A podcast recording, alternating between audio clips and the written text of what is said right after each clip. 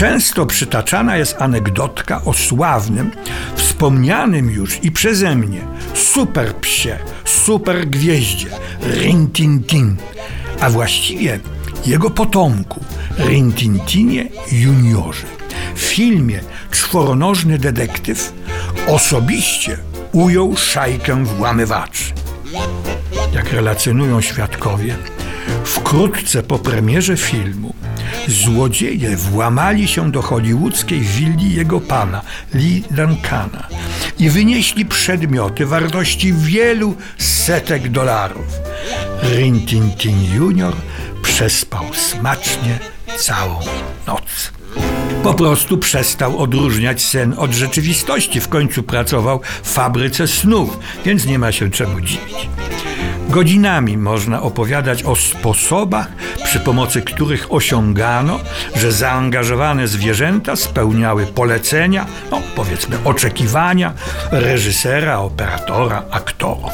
Chwyt najprostszy, znają go wszyscy posiadacze psów. Żeby osiągnąć zainteresowanie, gotowość bojową psiego bohatera, wystarczy, jeśli stojący obok kamery opiekun, właściciel, asystent będzie miał w kieszeni jakiś smakołyk. Gdy potrzebna jest scena, kiedy pies liże bohatera, aktora, po policzku, wystarczy ów policzek posmarować czymś słodkim, na przykład lodami.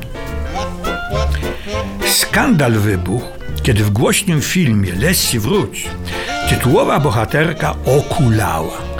Miłośnicy, urzędowi i amatorzy oskarżyli ekipę o okrucieństwo nad zwierzętami. Filmowcy wyjaśnili, że efekt okaleczenia uzyskano podkładając pod jedną z łap Leslie kawałek gumy do rzucia. Ale zdarzały się sytuacje trudniejsze. W westernie Western Union przewidziana była scena popłochu, paniki wśród stada bydła. Same wystrzały nie odnosiły skutku, bo zwierzęta do strzelaniny były oczywiście przyzwyczajone. Sytuację uratował jeden z kowbojów, który przypomniał sobie kronikę filmową, w której widział, jak niemieckie samoloty, szczególnie sztukasy, nurkowały na maszerujące wojska i je rozpraszały. Producent wynajął kilka samolotów, które swoim spadającym z nieba rykiem silników spowodowały panikę i ucieczkę zwierząt.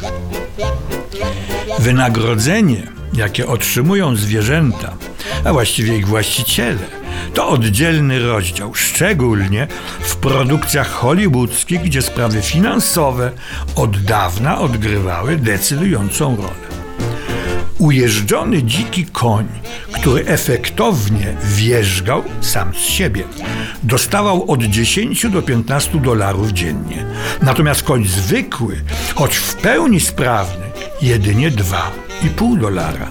Za upadek koń dostawał 25 dolarów.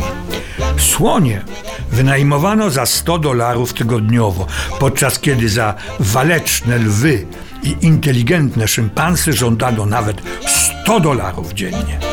Najtańsze były kurczaki i wiewiórki, niewiarygodne, ale za nie płacono zaledwie 25 centów dziennie. Był jednak pewien kot, biały dachowiec, który partnerował Catherine Hepburn w filmie The Stage Door, za którego producenci musieli płacić 300 dolarów tygodniowo. No cóż, w końcu grał samą Catherine Hepburn.